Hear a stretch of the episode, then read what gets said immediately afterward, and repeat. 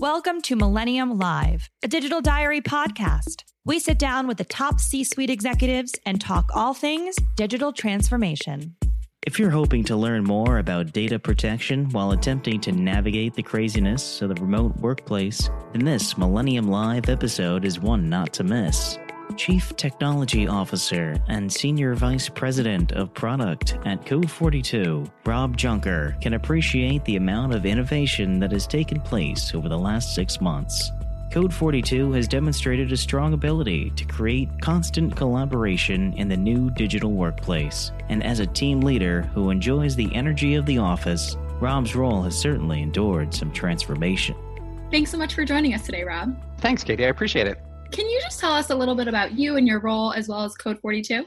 You bet. So I'm Rob Juncker. I'm Chief Technology Officer and Senior Vice President of Product here at Code 42. So I'm responsible for the product management, the engineering, as well as the product delivery aspects of our cloud operations for our cloud-based solution. And really at Code 42, we're really focused on making sure businesses, both IT as well as security teams, aren't surprised by data leak, loss, or theft that results from insiders who might, whether it be purposefully or accidentally exposing some of their information and intellectual property out to others. So, as CTO and SVP of product, how can you describe the impact of 2020 so far? I'm sure it's been quite crazy. yeah, I, I don't know if is a fair description of it. Um, but at the same time, I mean, it, first of all, it's it's a year that we'd all sooner forget than relive, if you will. Um, you know, I think for many years to come, we're all going to be able to joke around, and when someone asks, "How's your day going?" you can respond, "It's like 2020." And I've got a funny feeling that that's going to be a, a, a, comeback we can use for many years to come, right?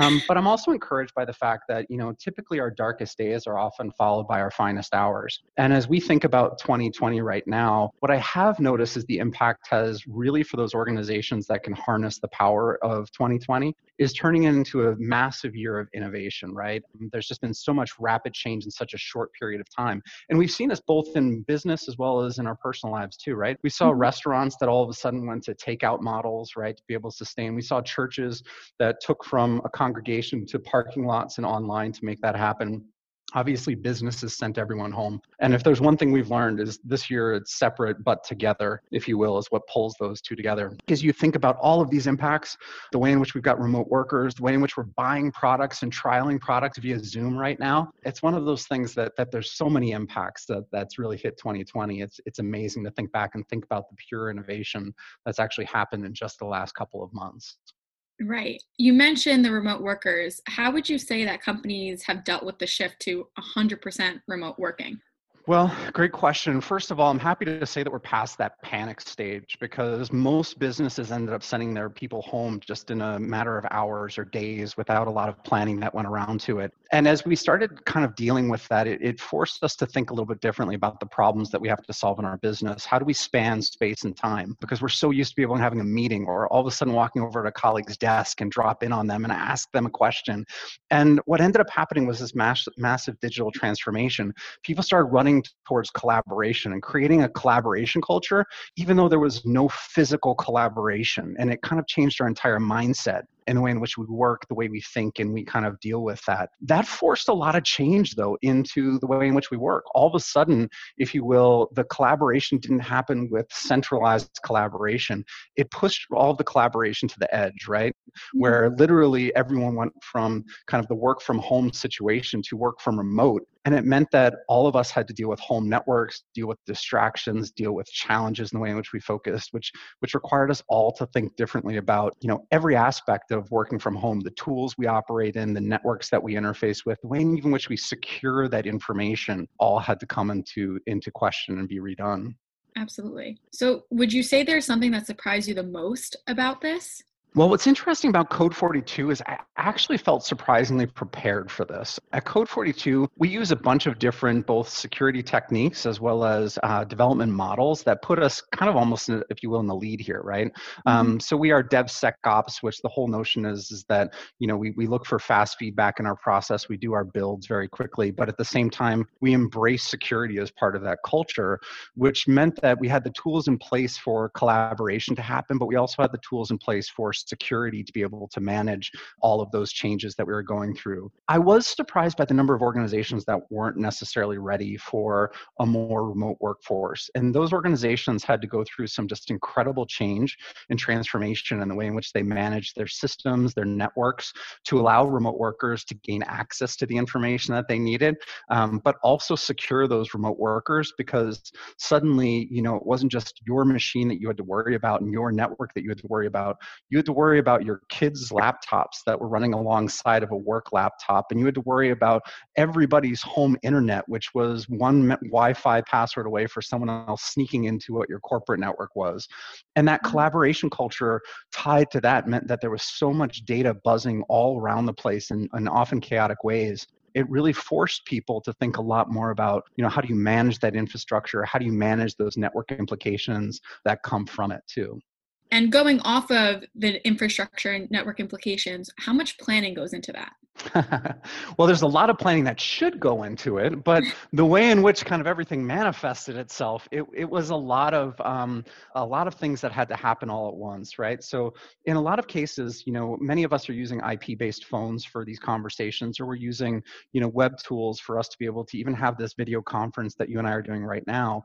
Um, mm-hmm. and being able to record things like that are, are kind of high bandwidth, intense technologies. And many of our businesses were relying upon you know thinner VPN tunnels, which changed the way in which the network had bandwidth to support all these end users. Um, and it was funny because people's natural reaction was, well, okay, let's use some of their home internet to reroute some of that traffic. But in the same approach, it opened up that traffic going over non corporate secured mechanisms to get to the corporation itself or to some of the data that, that might be sitting behind it. And it caused a lot of pressure around it in general, you like to prepare for these things. And I'll tell you, Code 42, we got lucky.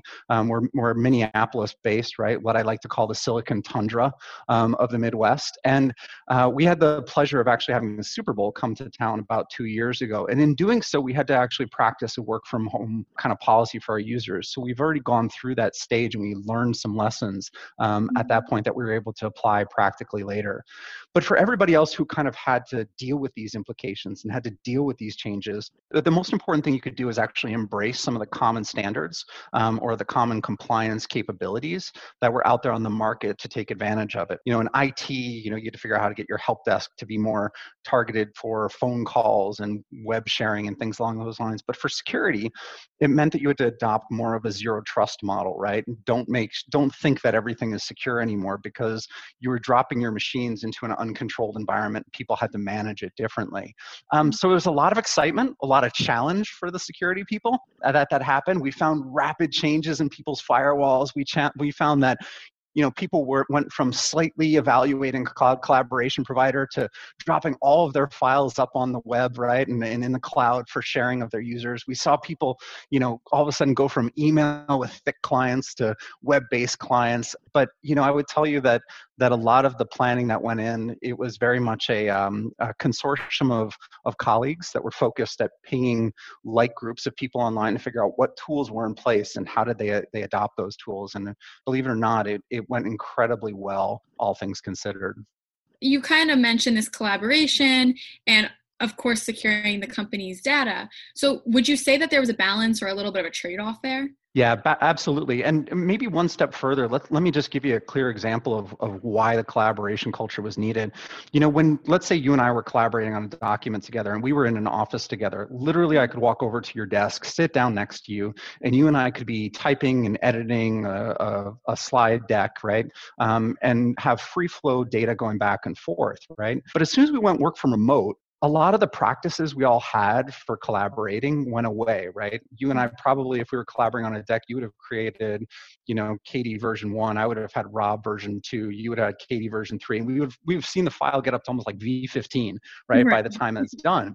Well, when we're working remote, it creates this natural break in the collaboration where you would have to work on it, then you'd have to send it to me, and I couldn't work on it until you you gave it to me, and it mm-hmm. created a lot of inefficiencies. And that's the productivity that CEOs and boards nowadays are trying to make sure that that we can collaborate fast. And in a work from remote environment, we don't have these natural blocks that cause us to stop working at that point and that's where this collaboration came together. It, it it it removed the concept of you owning a file and me owning a file and it brought together the concept of us sharing a file um, and from an insider risk perspective, that also opened up a new problem in the marketplace because in sharing a file, we both had mutual access, which means I could then share it again. I could then, you know, make changes to it, and and even if I wanted to take it somewhere else. And and it was a big challenge in that collaboration culture for people to deal with some of the um, the changes that that were afforded to us at that point. But when we talk about collaboration, that's really what we're talking about: is breaking down that boundary of just ownership and introducing a concept concept of sharing and constant collaboration within documents, within proposals, within Excel spreadsheets, within slide decks, or even the strategies that we have within our business and code, source code that we have um, for these technology groups to be able to deliver intellectual property as well. Mm-hmm. So, kind of going off of that, eh, talking about the future, since many people probably want to continue working remote and we're not really sure what the next few months holds. What do you see as the future of security?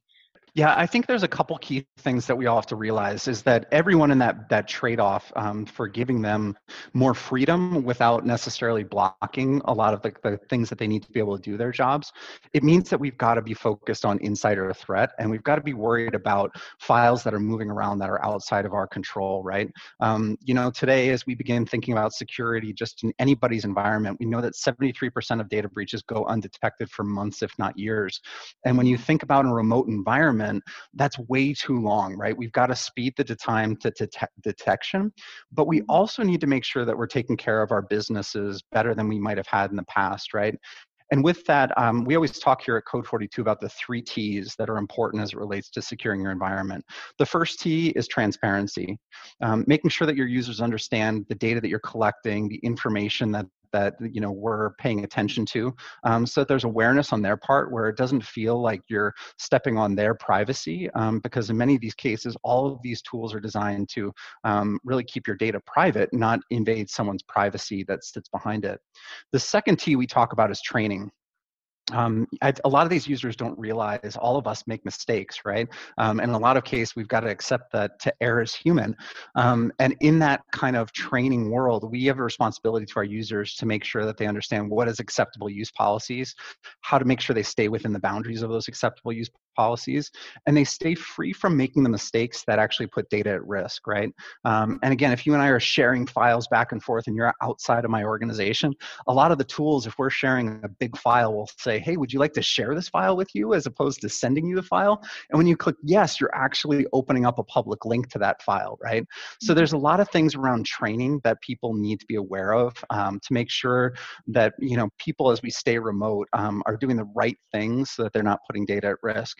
And then finally implement the technologies that we all have. And I'm talking about the entire cadre of technologies necessary for us to be able to work remote, right? The collaboration tools, whether it be the communication tools that we have, um, whether it be the security practices that we all need to implement, and likewise making sure that we have the security tool sets that keep our users safe as well as our business intellectual property safe too.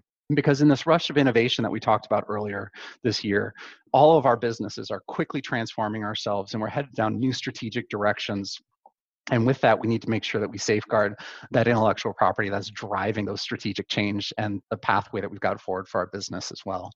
Obviously a lot has changed throughout this entire year and we've been speaking about that. Would you say that your role as cto has changed at all since march Absolutely. Um, luckily for me, as I said before, we were relatively prepared. So I would tell you a lot of practices and processes that we had in place were already are still the best practices we could have used going forward. I'm not sure if you know this about me, but I'm an incredibly extroverted CTO, right? I love kind of being able to walk around an office, ask a couple people questions about how projects are going, and I would get my information that way obviously that's gone right so now mm-hmm. i've had to find new ways to get my status updates making sure that people are are plugged in doing the right things if you will and it also has required me to work with other executives in my organization to get the right outcome. Uh, Jadee Hanson, who's our CISO here at, at Code 42, she has this huge belief that security is a business enabler as opposed to something that can lock down a business. And the power of us two collaborating has really enabled us to kind of continue the pace that we had in the office at home while removing a lot of the, the stressors, if you will, from securing data, but also removing the boundaries that would naturally come from us having to lock down devices remotely. I, I love the fact that she always refers to um, security at the speed of DevOps, right? Where it's such a partner with us. In fact, we even have the product application lifecycle security team, which is abbreviated PALS, right, in our organization. Um, and literally, our teams here have embraced security as part of the culture, which is just amazing to have. But uh, tried and true, you know, many of the metrics still are the same metrics that we look for here in a business to say that our business is healthy, that we're delivering product, and, and that remains unchanged. But the thing that really does change right now is the rate of change, and we've got to accept the fact that innovation has to happen at the speed we need it to, not necessarily at the speed that we're comfortable with. And that pushes all of us to think a lot differently about the future, if you will. Mm-hmm. And speaking of the future, how would you say that companies should prepare for 2021 or if there's another pandemic coming up?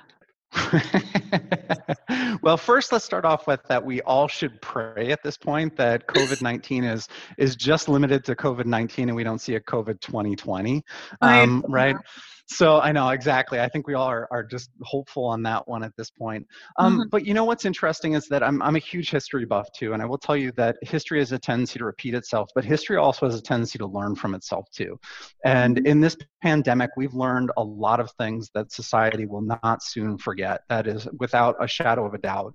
Um, so, first of all, if we all end up going back to the office, I hope we all continue to practice some of these work from home days just to make sure that we don't lose sight of the muscles that we've learned at this point to use. And we don't want to see that work from remote muscles atrophy, if you will, um, as we go further uh, back to the office. You know, I think the, the lesson that, that 20, 20 so far has taught us is that even when we're six feet apart, we need to be closer together. And despite social distancing, business togetherness is the counter argument for that, where we've had to find new ways to collaborate, we've had to find new ways to share information, we've had new find to find ways to secure data.